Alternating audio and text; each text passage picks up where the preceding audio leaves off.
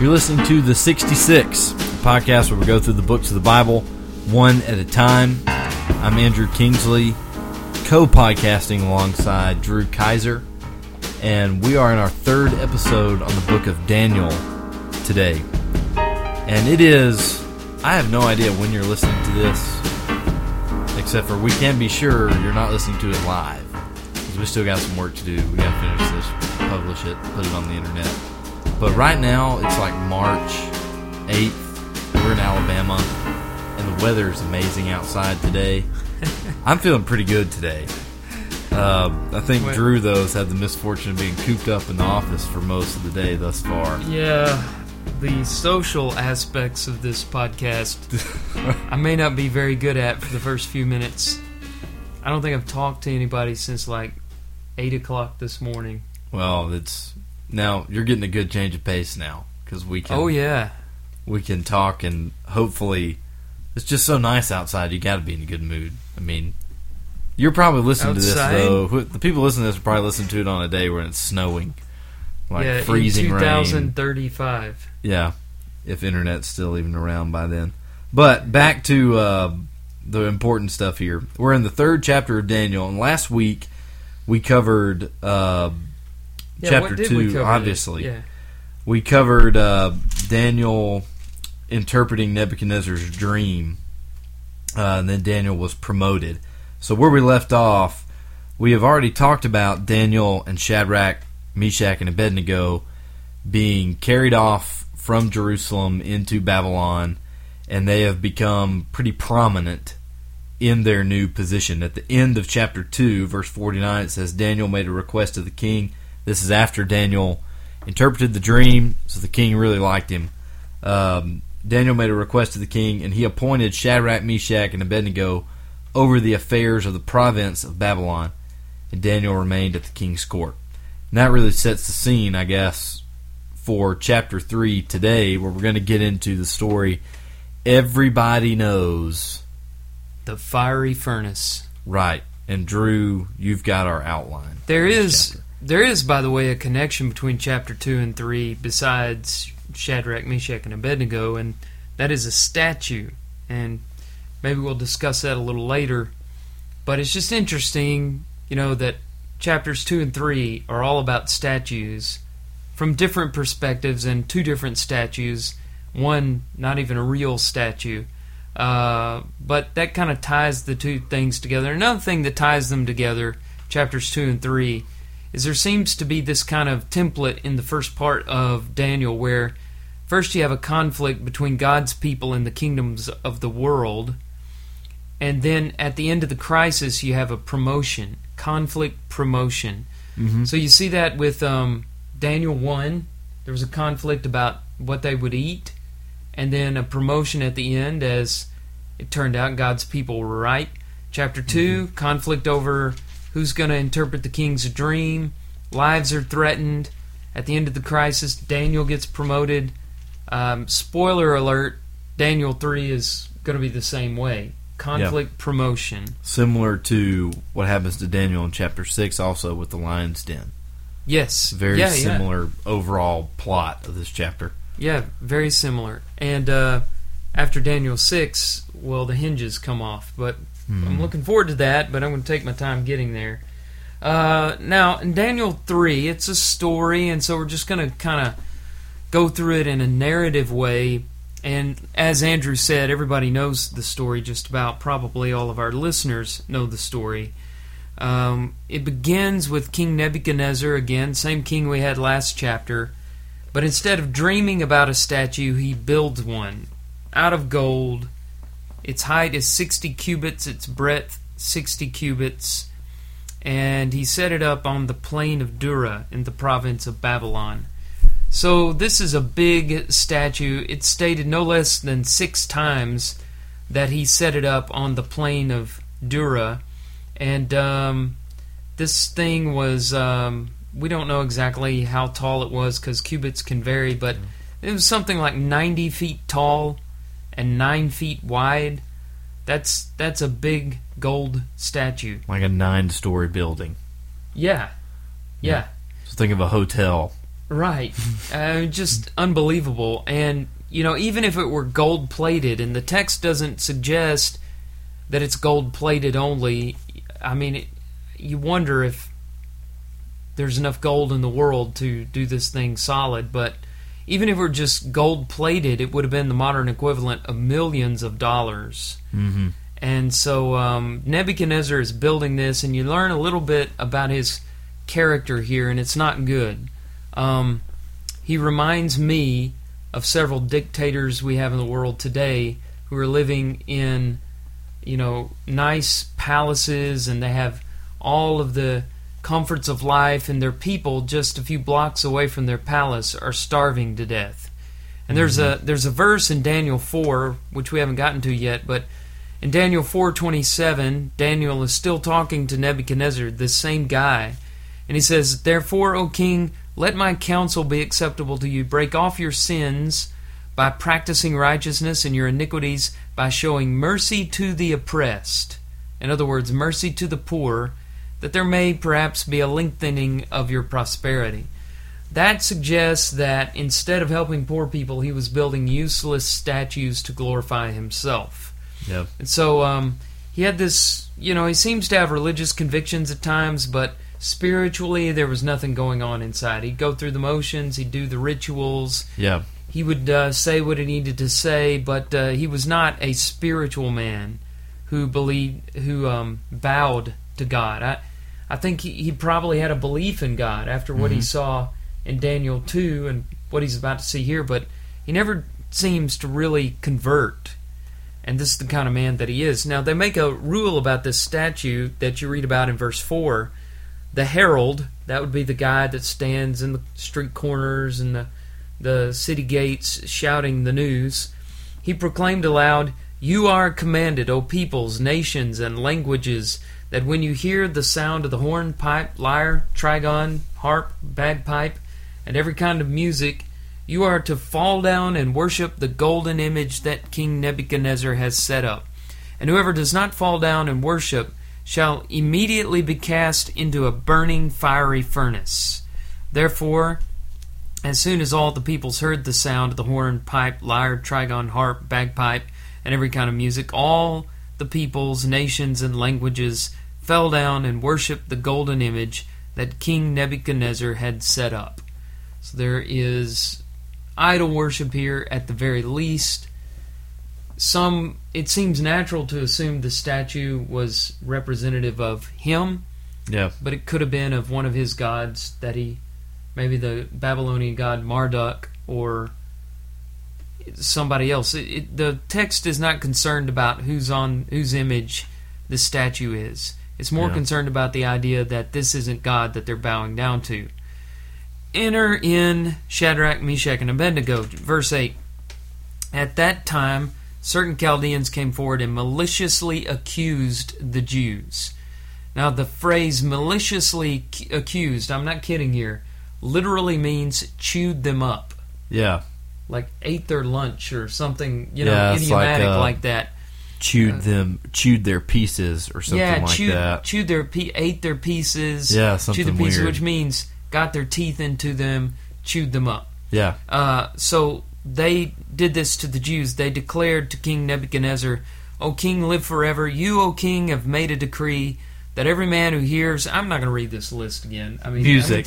yeah. hears the noise of the, the instruments shall fall down and worship the golden image, and whoever does not shall be cast into a burning fiery furnace. Can I ask you a question here, Yeah. real quick? What exactly is a trigon? Um, That's I have one of no these- idea. It's these. three gons. Three cons. Yeah. Nice. Very good. I, I don't know what it is. I bet it's beautiful though. yeah, I'm just wondering. This either sounds really cool or really terrible because there's all these different kinds of I, instruments look, listed. you throw a harp and a bag, bagpipe in there together. It doesn't sound good. It's just noise. It's got to be. They're not playing uh, Bach. You Yeah. I, I think it's just. Yeah. Yeah, you know, probably just it's not. a signal. We're gonna try to make this as loud as possible. Yeah, so make just sure play every instrument we have. They're probably not playing a song. Maybe. No, I don't think so. The Like national anthem or anything like that. Yeah, it's a siren. Okay. Cool. and then nobody can make the excuse well i didn't hear it you know um, it was loud enough where everybody who was supposed to do this could could do it. Hmm. Um, so Shadrach, Meshach, and Abednego are named, and these tattletales say, "These men, O king, pay no attention to you. They do not serve your gods or worship the golden image that you have set up." And so they, um, you know, threw them under the bus. Uh, it must have been, you know, the the Bible school pictures that you see is what I picture in my mind, but it might not have been that dramatic where you have this field full of a multitude of Babylonians all Mhm. bowing down, and then you see these three figures standing above the mass. That Mhm. may have been what it was, maybe not. But the motive, they they seem to be as jealous as the men that we read about in chapter two are of Daniel. You know, these these guys don't pay attention to you. They they are appointed over the affairs of the province of Babylon. You know, they they let a little jealousy slip out there, and that seems to be the motive. They're not. They don't believe in this image as a god uh, any more than Shadrach, Meshach, and Abednego do. They just kind of want to advance their careers. Yeah, they don't have anything positive in their life like a real God, and they're they're just politicians trying to, to get the upper hand and, and do that by killing innocent people. just like the guys in Daniel six with the lion's den. This is what makes it so similar to the lion's den to me, because you have these other these other men coming in and like tattletaling, and I know they didn't necessarily orchestrate the image here like they orchestrated the lion's den with Daniel, but it's just interesting to me Yeah. that someone comes in and says, "Hey, these guys are worshiping God and not you."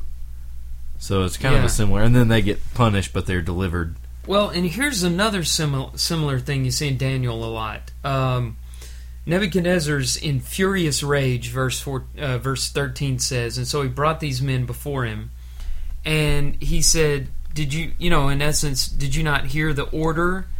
And um, he says, he gives them a chance to do it again, but then he says in verse fifteen, "If you do not worship." You shall immediately be cast into a burning fiery furnace, and who is the God who will deliver you out of my hands? Now, that question, who is the God who will deliver you out of my hands, verse 15, is a recurring question, but it's really brought into focus here. You know, this is a contest like Elijah's contest on Mount Carmel. We'll see the false gods pitted against the true and living God. And um, Shadrach, Meshach, and Abednego have to make a make a decision here. Are, are we going going to take this second chance and just you know do this and you know we may be bowing with our bodies but not with our hearts, or are we going to make a stand? So here's what they say in verse 16. They say, "O Nebuchadnezzar, we have no need to answer you in this matter." If this be so, our God whom we serve is able to deliver us from the burning fiery furnace, and he will deliver us out of your hand, O king. But if not, be it known to you, O king, that we will not serve your gods or worship the golden image that you have set up. So they had confident that God confidence that God could do it, but they were submissive to his will. They they didn't know if it would be God's will to save them. I mean, they they anticipated the possibility that they would be burned alive, and they were still willing to do that because their principles were more important to them than their physical lives. And so uh, it was really amazing. If they had this feeling, you know, that I believe Hebrews reveals that Abraham had when he offered Isaac up, that, that God would bring Isaac back from the dead. Mhm. They had this feeling that, you know, this can't be the way my life is going to end. It would still be impressive, but they don't even have that. They're saying, you know, God can do this, but if he decides not to do it, that that's his will. We're we're not going to worship your image. Yeah. This is more akin to Christ in the Garden of Gethsemane than Abraham on Mount Moriah. All right, it's a really, really powerful example of faith. Yeah. Um, so it, you know, it should cause us to think. But God did have other plans for them. He wasn't ready for them to leave the earth yet. So Nebuchadnezzar, he's filled with fury, and uh, the expression of his face was changed against Shadrach, Meshach, and Abednego. and he ordered the furnace heated seven times more than it was usually heated. I've always wondered how they measured the temperature. Yeah. How do you get, you know, it might have just been an expression that they had, but Yeah, that's never thought about that. uh, then he ordered some of the mighty men of the army to band, uh, to bind Shadrach, Meshach, and Abednego, and cast them into the burning fiery furnace. And these men were bound in their cloaks, their tunics, their hats, and their other garments, and they were thrown into the burning fiery furnace. Because the king's order was urgent and the furnace overheated, the flame of the fire killed the men who took up Shadrach, Meshach, and Abednego, and these three men fell bound into the burning fiery furnace. Then Nebuchadnezzar was astonished and rose in haste. He declared to his counselors, Did we not cast three men bound into the fire? They answered and said to him, True, O king. He answered, But I see four men unbound, walking in the midst of the fire, and they're not hurt, and the appearance of the fourth is like a son of the gods.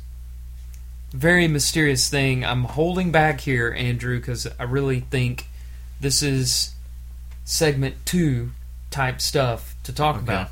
Um, and we got to save something for that. So, Yeah. uh, just the story, the straight up story is that he saw four men in there. None of them seemed to be hurt.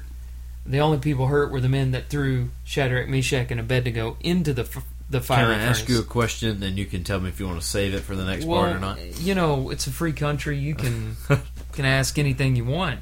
the furnace itself. What are we, Yeah. what are we talking about here? Because I've always been kind of confused with the the guards that threw them in were immediately burnt up and died.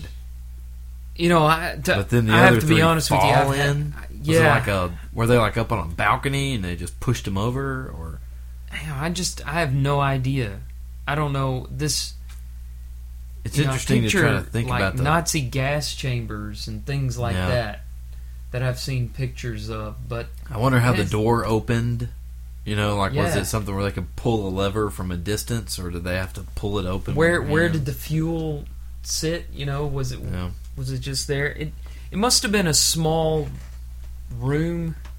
Yeah, Um, I just I really have no idea. it's mostly speculation, though, right? We don't have a whole lot of. Yeah, I don't even know how to answer that. You know, Hmm. I I don't know. Maybe they have found things like this. Yeah. I've- I was just curious. I didn't see anything about it in the It's it's commentaries. I a- don't know if you It's probably it. a brick oven or something like a foundry or, um,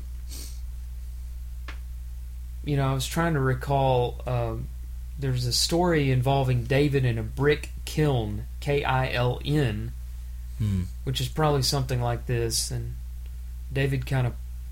It seems like he may have done a Nebuchadnezzar in that story. I may look that up for the Okay. for the next segment. Um, All right. but moving on more to on this to promotion part of it, you know, um, in verse 26, Nebuchadnezzar comes to the door, so there's a door in this thing. And he says, Shadrach, Meshach, and Abednego. This sounds almost exactly like Daniel 6 with Darius. Servants of the Most High God, come out and come here. Then Shadrach, Meshach, and Abednego came out from the fire. And the satraps, the prefects, the governors, and the king's counselors gathered together and saw that the fire had not had any power over the bodies of those men. The hair of their heads was not singed, their cloaks were not harmed, and no smell of fire had come upon them. And Nebuchadnezzar praises God. Blessed be the God of Shadrach, Meshach, and Abednego, who has sent his angel and delivered his servants who trusted in him and set aside the king's command and yielded up their bodies rather than serve and worship any god except their own god. So Nebuchadnezzar, he he also understood what we were talking about a minute ago, but he understands it better now that they had basically offered up their bodies as a sacrifice. They had not gone in and done this thing where, um, you know, I, this is this isn't going to hurt me. You know, Mhm. I'm gonna I'm gonna show you. Like Elijah knew that fire from heaven would come down and consume his his offering Yeah. in 1 Kings 18. But they didn't know what was going to happen, and Nebuchadnezzar acknowledges that. And so he makes this decree that any people who speak against the God of Shadrach, Meshach, and Abednego shall be torn limb from limb, and their houses laid in ruins. And then he promoted them in the pro- province of Babylon. So, um, more people die because of the foolishness of a king. Uh, more promotions for Jewish men in the land of Babylon. And so there are some recurring themes in here. A lot of questions we're, we're eager to get to, so we're going to take a little break. And when we come back, we'll start talking about some of the more mysterious elements of this story.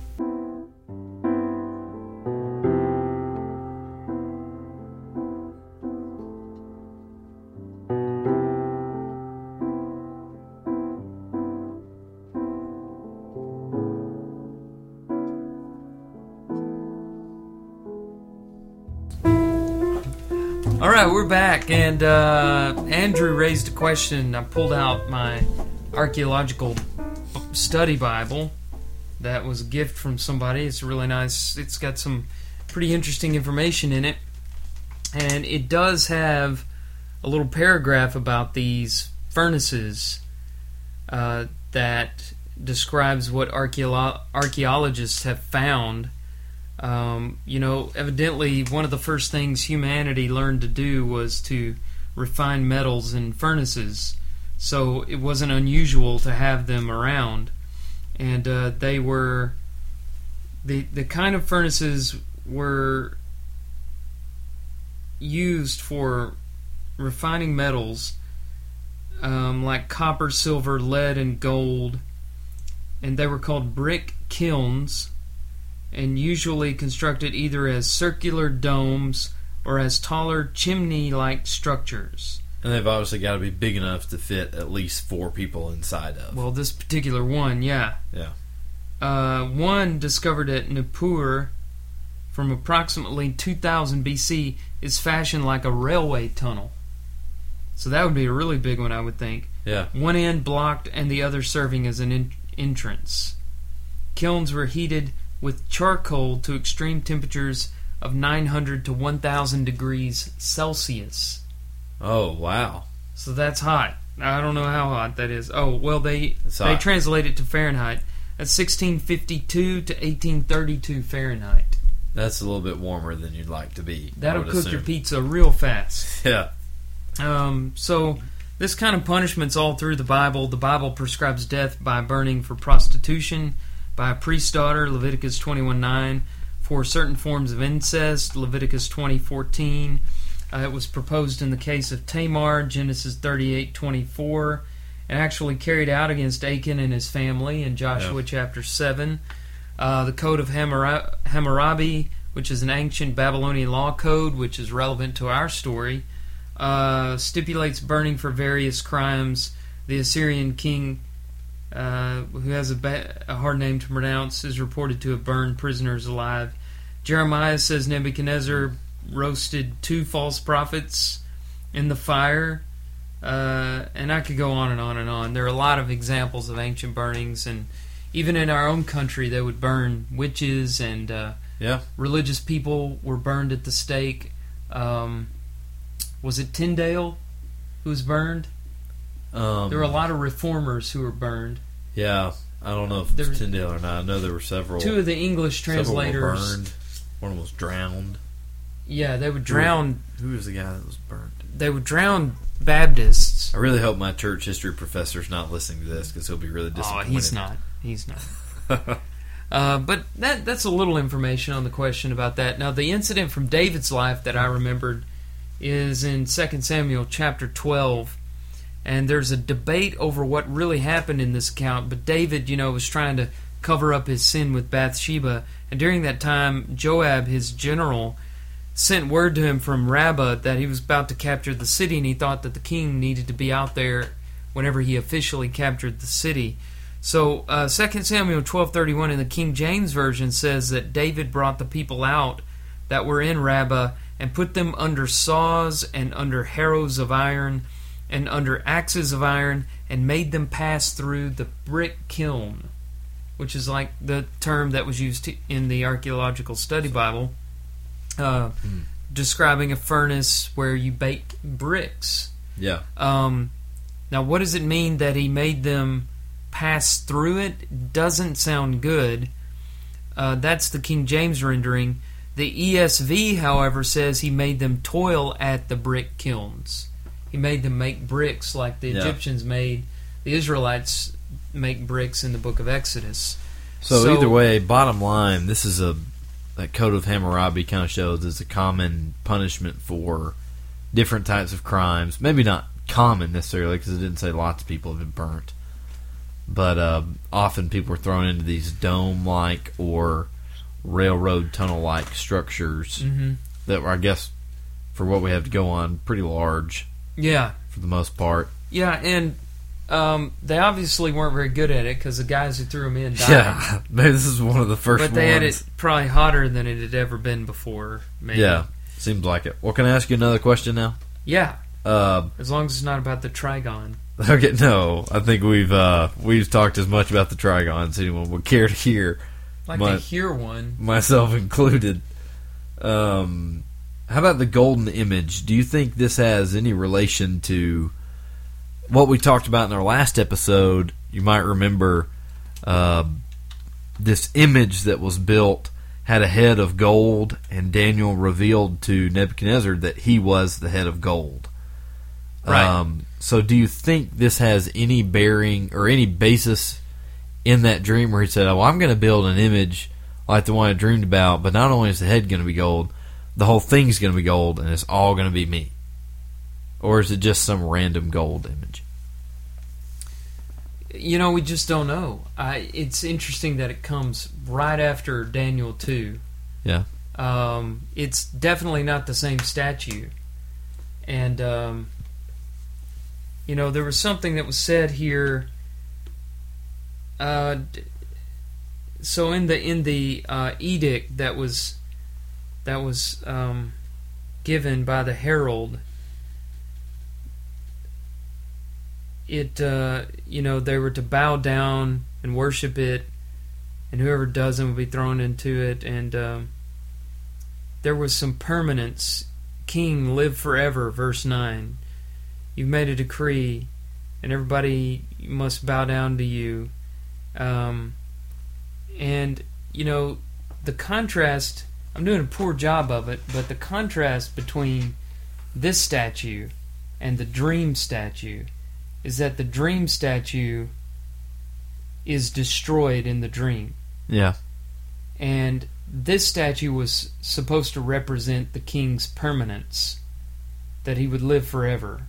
Yeah. Now, whether that was a statue of the image of Marduk, the Babylonian god, or some other gods who would protect him and give him this ability, or it was of Nebuchadnezzar himself, which is something easy for me to believe, Yeah. the purpose was to glorify and magnify Nebuchadnezzar. Yeah, and I I just wonder if there's any because back in the last chapter he says this is what Daniel says to Nebuchadnezzar about that image he dreamed about.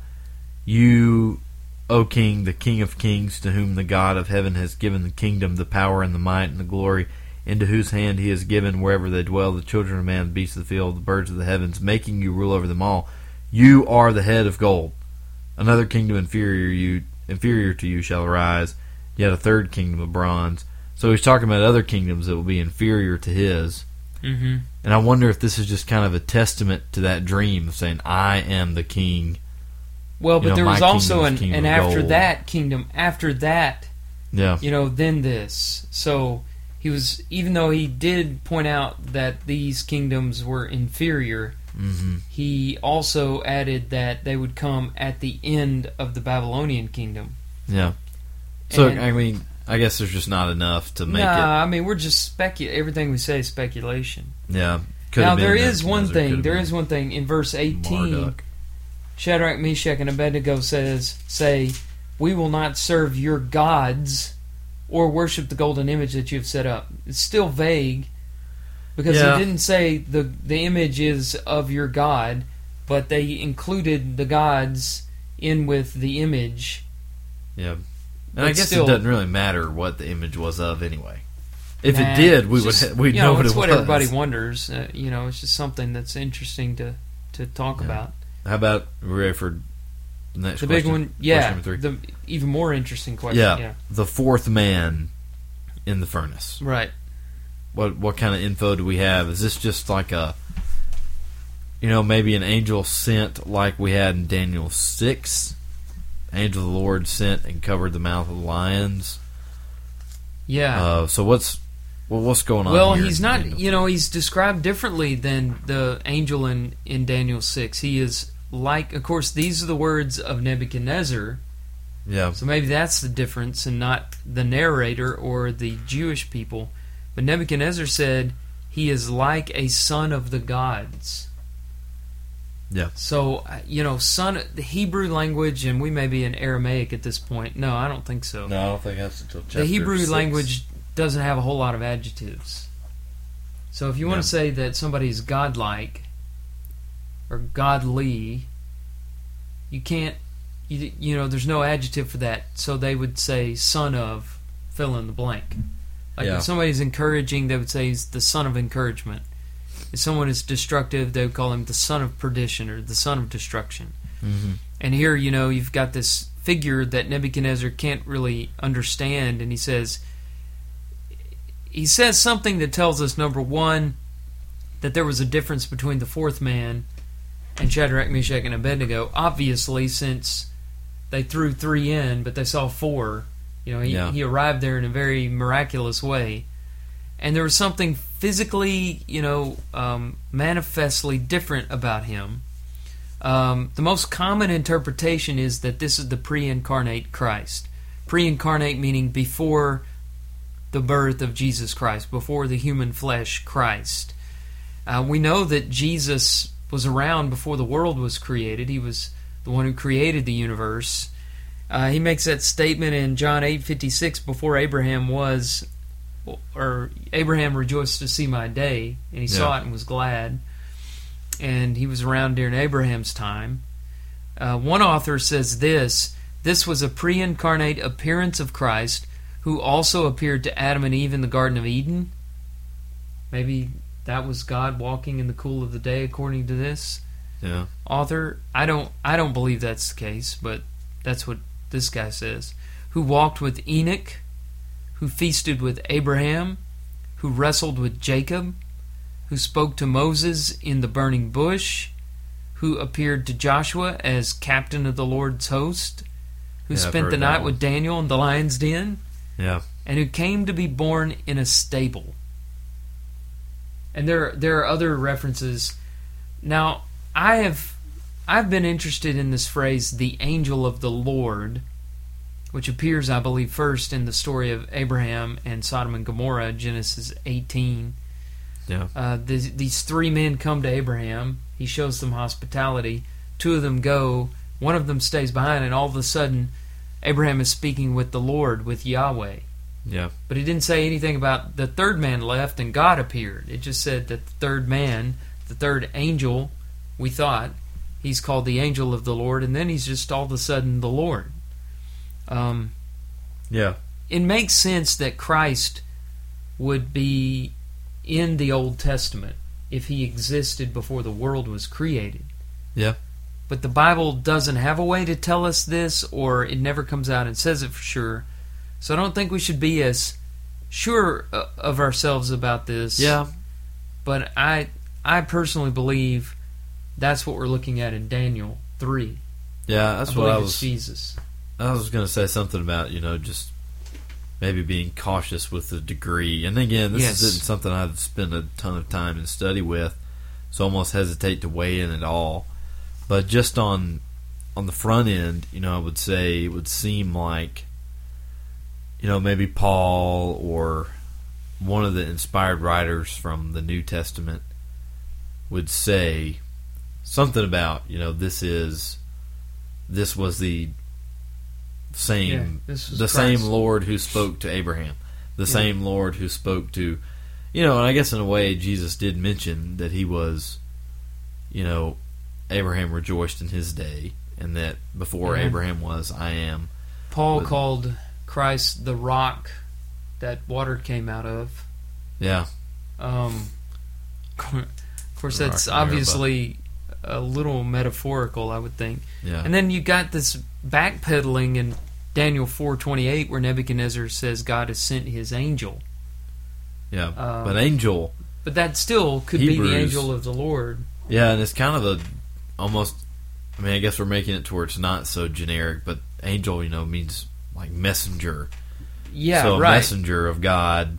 It's not know, a real specific term. Yeah, I don't A lot think. of people don't understand that. yeah, when we hear angel, we're so conditioned to think, you know, shiny guy, halo wings, Yes, sort of thing. But an angel could have been. I mean, you could have given the it term. was pretty much never that. Yeah, angel could have been a term of any king. You know, that's the the messenger, Mhm. but substitute angel for that. And over in the New Testament, where the Greek word angelos is used, um, Yeah. sometimes you're reading and you don't even realize you've come across a word that also applies to angel because your translation says messenger. Right, And the Yeah. context told them that this is just a, a mailman instead of a right. heavenly being, a celestial being. But you know, I do think there's some credence to the fact that Jesus is, you know, around in the Old Testament and could be, you know, especially I think the one for me is the angel of the Lord that appears to Joshua. Um, that's the only one of these I've kind of Yeah. looked into. Um, and he's called captain of the Lord's host. yeah, that's what makes him, you know, with Seems the like stuff in higher rank. Revelation. Yeah, Yeah. But then you got Michael, the archangel, and you Yeah. know, so there were archangels. It's just, you know, it's fun to talk about. Mhm. But I liked your word And really- caution. Let's be cautious and admit Yeah. We don't really know. And it's really interesting to think of. It's you know that Bible series they just did, and again, Yes. someone's going to be listening to this ten years from now and think the Bible series. What are they talking about? Yeah. But yeah. you know, they recently did it, and they showed Jesus in these Old Testament stories. They did. I saw it. Same we actor. just rewatched it. Yeah. Um, Not the whole thing. Started watching it, and it was Abraham's story where the men come Yeah, and two of the like the, we were talking about two of the angels. You could see their faces, yeah, and and the other one, the one that was Was that speaking, the- was always had his back to the camera, but it looked Yeah. like the actor who played Jesus when they got to the New Testament. yeah. So they've obviously heard this interpretation, and it's, and it's interesting and pretty orthodox. I don't find many people who say, uh, "How dare you say that Yeah. that's Jesus?" I mean, anybody who's studied it respects that point of view if they haven't taken that as their own point of view. Well, I'm out of questions for this section. I'm out of breath, so let's take a break, and we'll come back and finish this up. Talk about, you know, how this applies to our lives today.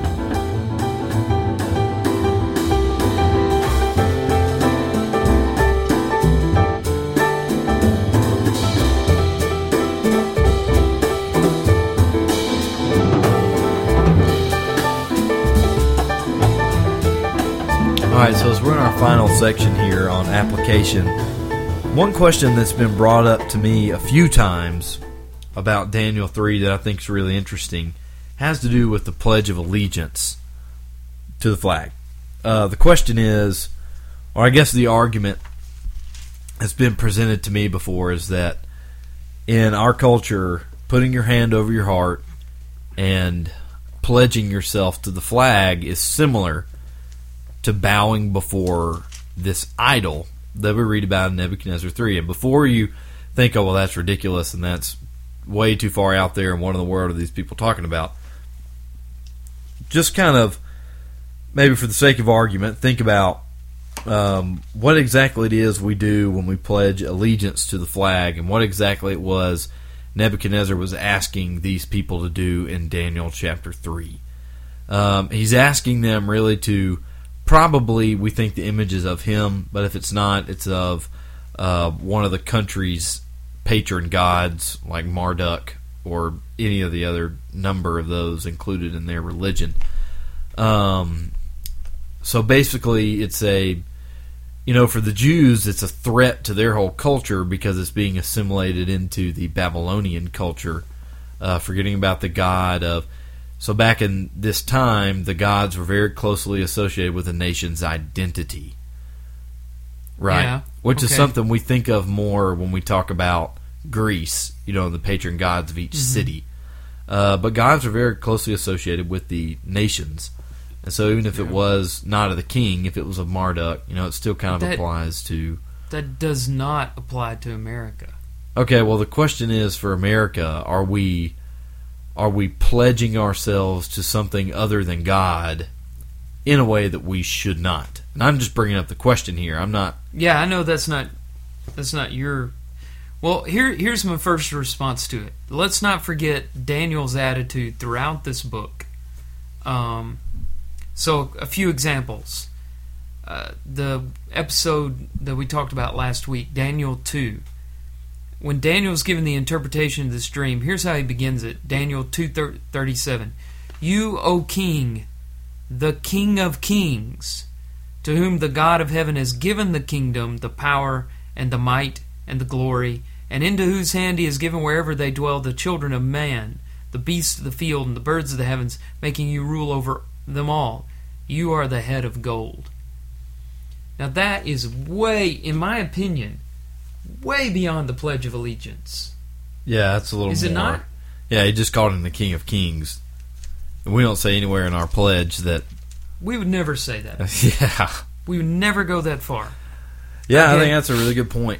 And then, I think that's a uh, really good point. so there's similar language here with Shadrach, Meshach, and Abednego. Um, no, that's not where I wanted to go to Daniel four, where um, you know Daniel hears this dream, and I'm not going to get into the dream because this is a, an episode next week. But he says as he begins the dream, uh, "My Lord, may the dream be for those who hate you, and its interpretation for your enemies." Uh, and he says some other deferential things like that as well. And Yeah. a lot of that's tradition, but so is the Pledge of Allegiance.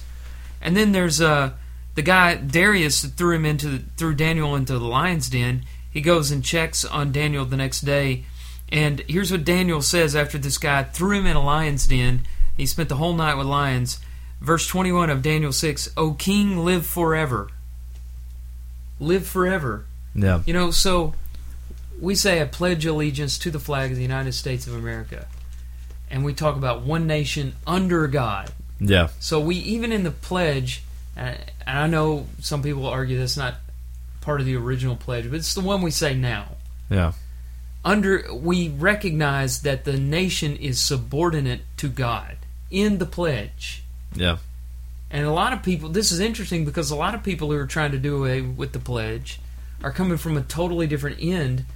They're atheists who are offended by the idea that our nation is under God. Yeah. And it's ironic to me that there are people who um, are against pledging allegiance to the flag because they feel like it's a form of idolatry. Yeah. So the atheists don't like it, and neither do the. Some, I would say a small number. It's Yeah, not something you hear very often. Well. I had never heard it before. well, I just heard it in college, you know, and you know, It's- it sounds everybody's got an opinion about something in college. Yeah, everybody's wanting to. Uh, but I think it's more. I mean, I I don't think that it's idolatry, but I do think you can. It's I think it's allegiance, loyalty. It's pledging your loyalty, which we do to our spouse in marriage. Uh, we are told to be loyal to our government, unless the government is asking us to disobey our God. And we had a Like perfect example of conscientious objection in in this chapter here. I think it's more. You know, when we talk about this, I think it's a little more appropriate to talk about Philippians chapter three and verse twenty. Uh, Paul's talking to the Philippians who are in. You know, they're fiercely Roman um, in Philippi. You know, the the sense Yeah. of patriotism among Romans is probably more so than Americans, or at least on equal Oh, footing. definitely, yeah. Especially So- now, Paul, you know, Paul takes the time to say to them, "But our citizenship is in heaven, and from it we await a Savior, the Lord Jesus Christ." Um, I think there is, you know, a line to where we got to be sure that we're not more um, loyal to our country than we are to our God. Now, I do think there's some, and I think that's where the whole argument comes from, and certainly, certainly there's some uh, credence to the argument of hey, make sure that you're not pledging allegiance more so to the flag than you pledge allegiance to God Himself. So I think that's where it comes from, and if it becomes to the point of where, you know, I'm not gonna ever say that you say the Pledge of Allegiance, you're practicing a form of idolatry, but I think that happens more in the way that you um, live your life. You know, the things you do, the decisions you make. Are you more in tune to be uh, loyal to your your government and the decisions they make, or are you more liable to be loyal to your God, like Shadrach, Meshach, and Abednego were in the story? If you refuse to pledge allegiance, is that a Christian thing to do? I mean, you know, I'm thinking of Romans 13 and uh, 1 Peter 2, where we're told to honor the king, Yeah, honor the emperor, be subject to the governing authorities. Um, you know, a pledge of allegiance is showing that subjection, that Okay. loyalty, that allegiance. I think we just solved it here. If you add, if you take out the under God phrase and add only in front of the flag, then I think you can say the Pledge of Allegiance But is that's wrong. not what the that's not what the the pledge is, though. right. Yeah, but I Yeah. think if they were, if somebody were But for some not. reason to say See, that's a, that. I only pledge dorm room- allegiance to yeah. the flag and that's it, then you can then you can say that's idolatry because I don't only pledge allegiance to the flag. Yeah, But otherwise, no. Pledging it looks like pledging allegiance to the flag is not. But can we move on to something? yeah. I want to move on, and I'm gonna Okay. I'm gonna insert something I didn't tell you we were going to talk about, but Okay. it just occurred to me that we probably need to talk about it here. Okay. And we have other examples that we'll run across in the podcast. Uh, it's probably going to be a long time before we come back to this, and that's the subject of conscientious object objectors. Um, being a conscientious objector, and if somebody's not familiar with that idea, think about Martin Luther King Jr., who, um, you know, would in a nonviolent way stand against an unjust law. Yeah. Uh, Gandhi over in India did the same thing. They got that idea from Christ. We see Shadrach, Meshach, and Abednego giving a perfect example of what that is. They weren't being violent, they weren't revolutionaries, they just didn't bow down. hmm And they said, look, if that's going, here's a big part of being a conscientious objector. If being, being true to my God means I get thrown in jail or a fiery furnace, so be it. Yeah. Give me the punishment. I'll pay the punishment. I'll pay the debt I owe to the country, but I will not bend my convictions. I won't compromise. Yeah. That's a great example of that kind of thing, and one that our country needs to look at. That has been, through the years, more powerful than any wars, Yeah. Any force. And we're still not learning that, you know. Right. Um, you know, they shot Martin Luther King Jr., and it only made his his platforms, his positions stronger. Right. Um, Yeah. You know, I, I would assume that you know back in those days, King probably knew he was going to be assassinated. Yeah. Uh, Gandhi knew his life was in danger. Christ, of course, knew his life. And I'm not equating these men. We all know that Jesus is above all of them. Yeah. Shadrach, Meshach, and Abednego knew what the costs were, and they did it anyway. And that's what conscientious objection is all about. Yeah. As a peaceable way to protest. Yeah. know, what what you think is not right. Yeah. Yeah. So- I think that's a really good thing to point out. Interesting example there. Yeah. Um, well, let's talk about. We already mentioned this earlier, so we won't talk about this very long. Just the faith that Shadrach, Meshach, and Abednego had, that I think is the proper attitude for us to have. Certainly, when we pray, um, they said to the king, "You know, our God is able to deliver us, and even if He does not, you know, we're not going to bow down and worship you." Uh, and you said it reminds you of Jesus in the In garden, the garden. Yeah. where He said, "May this cup pass, uh, but nevertheless, my will, your will, be done." You know, how many people are out there who say, I tried prayer, I went through this difficult time, I tried prayer, I tried faith, I wanted to believe, I did believe, and then this horrible thing happened anyway. Yeah. So I'm not going to believe in God anymore. I'm through with God.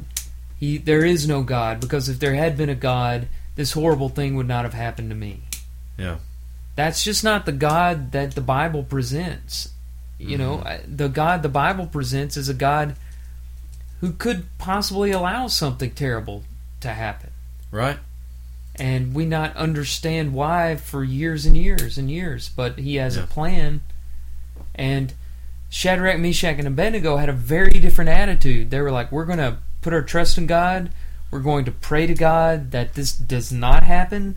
But if it happens, He knows best. Whatever His will is, is fine with us. That's. Jesus in the garden as well. Yeah. Yeah, and I think that is a very real, very difficult application for us to take away. To be able to honestly say, you know, Lord, I pray for this, but even if not, you know, my will, but your will be done. Think that's one of the hardest things for us to grapple with, certainly in our prayer lives, of really being okay with what answer we get. You know, a lot of times we pray for someone who is very ill or is diagnosed with, you know, really, um, I'm thinking of very advanced cancer. You know, everyone prays, we make the bracelets, and we, you know, we make the shirts, and we have a fundraiser, and and the person ends up being healed, and the doctors have no explanation. And you know, and we say this is the power of prayer, and you know, in a lot of those cases, uh, you know, prayer definitely has a lot of power, but in just as many of those cases, I feel like you print the shirts, you make the bracelets, and the person doesn't get better. You know, And and look, there's going to be a point in all of our lives where we don't get better. yeah, And and right. every every time somebody gets sick, prayers are going up, at least in this part of the country, on behalf of that person. But it is appointed for man once to die. Now Right. that's God's will, and it's the result of sin. It's not the result of His desire. It's the result of sin, and we we live in that world. We don't Right. live in a fantasy world, and so um, terrible things happen, and we don't have all the answers to it. And I, I may sound a little heartless in the, what I'm saying, but I, I sympathize with people that have those feelings, and I think those feelings are natural and need to be expressed to a degree. mm-hmm. But I also know that you know Shadrach, Meshach, and Abednego are doing something that a lot of us couldn't do by just standing up and saying, you know, our God can save us, but He may Yeah. not, and that's okay with us. that and that's exactly what I'm thinking. If I'm diagnosed with terminal cancer and I say, I know God can save me, but if He doesn't, it's still okay with me.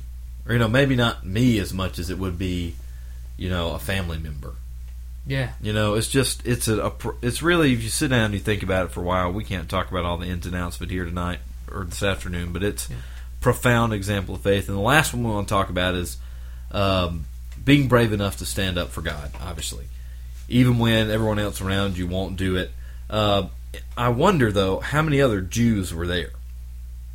How many other Jewish people yeah, that's a good question. were in the presence because you know sometimes sometimes you're around godly people you're around christians and you're in some whatever situation you want to draw up and there's an opportunity for you to, to stand up for what you believe in and those people you're with don't do it. You know and if you're shadrach meshach and abednego and there's maybe a hundred other jews there i don't know. Maybe there weren't any others there. But if there were any other ones there they obviously were not they didn't have any problem bowing Yeah. down Yeah, so it's you know we always talk about you know even though our culture doesn't believe in God, we should believe, but also we've got to be careful to just because other Christians don't stand up or say Yeah. something that we don't either, and we say, oh well, so and so's not saying anything. I don't. I must not need to Mm-hmm. either. Yeah, I, I'm with you. There had to have been other Jews who were f- not faithful, Mhm. and um, Shadrach, Meshach, and Abednego were singled out. They didn't just stand up; they stood out, Yeah, and you know, like a sore thumb, and uh, easily detected. And they had been like Daniel, so blessed that people were jealous of them. yeah, So they already had a target on their backs. And uh, I don't, you know, that is the harder harder thing. Oh yeah. I know I went to you and I went to public high school. hmm We've talked about that before, and we may have even had this conversation about how much easier it was to do what was right in the public high school than it was at the Christian college. yeah, I don't know. I in my case it, it was because you relax around other Christians, and if you see, it's e- it's easier for a brother to cause a brother to stumble than for a sinner to cause a brother to stumble. I shouldn't use the word sinner, but yeah, yeah. Someone Uh, that's not someone in Christ. who's Yeah. not not in our spiritual family to cause. I agree with that 100%. because you get lulled, like you said, your guards down. Yeah, you almost get lulled to sleep, and you just assume that you can do what everybody else is doing, and you're fine Right. because you're among the Lord's people. I don't. I don't even feel that I was really tempted in high school because Yeah. that guard was up. I was in a secure family, secure church. I was at home, Yeah, um, and the line between good and evil was very bold, yeah, very easy to see. And then as you get older, you uh, you it's it's harder around Christians who aren't doing right. yeah. And it's like it reminds me. Last week in our teenage class, we we started a minor prophets study, and we were talking about Micah, who you know Micah addressed the corruption in Jerusalem, you know, among the Jews, and we were just talking about how much courage that would take for a prophet to get up. And we talked about this with Jeremiah too, uh, to get up and to say, you know, basically call out all the people that are supposed to be following God and say, hey, you guys are supposed to be following God, and you say you follow God, but you don't. Mm-hmm. You know, that's a little different than taking a stand when no one else does, but it's very similar also. Just being able to, even among God's people, able to stand up and be the first one, you know, Yeah. to say, we don't need to do this. be a leader. right." It's about it's a lot about leadership, and Yeah. uh, we you know we could learn a lot from those those guys. Uh, next week we're going to go back to Daniel. We took a little break from Daniel to check in on his friends, Yeah. and now we're going to go see people abuse Daniel some more. So uh, Yeah. We'll we'll get into Daniel chapter four next week. If you are bored between episodes and you want something to do, go over to our Facebook page, like it, leave a comment, go to the Twitter feed. Uh, the 66 podcast is our handle. Go to the website, catch up on the archives. Maybe there's some episodes that you've missed. Subscribe to us on iTunes, uh, which is very easy to do if you have an iPhone leave us a review or a rating. Uh, that would really be helpful to get us up in the rankings. We want people to find out about us, and uh, you can really help us out in that. So thanks for listening as always, and we'll see you next time.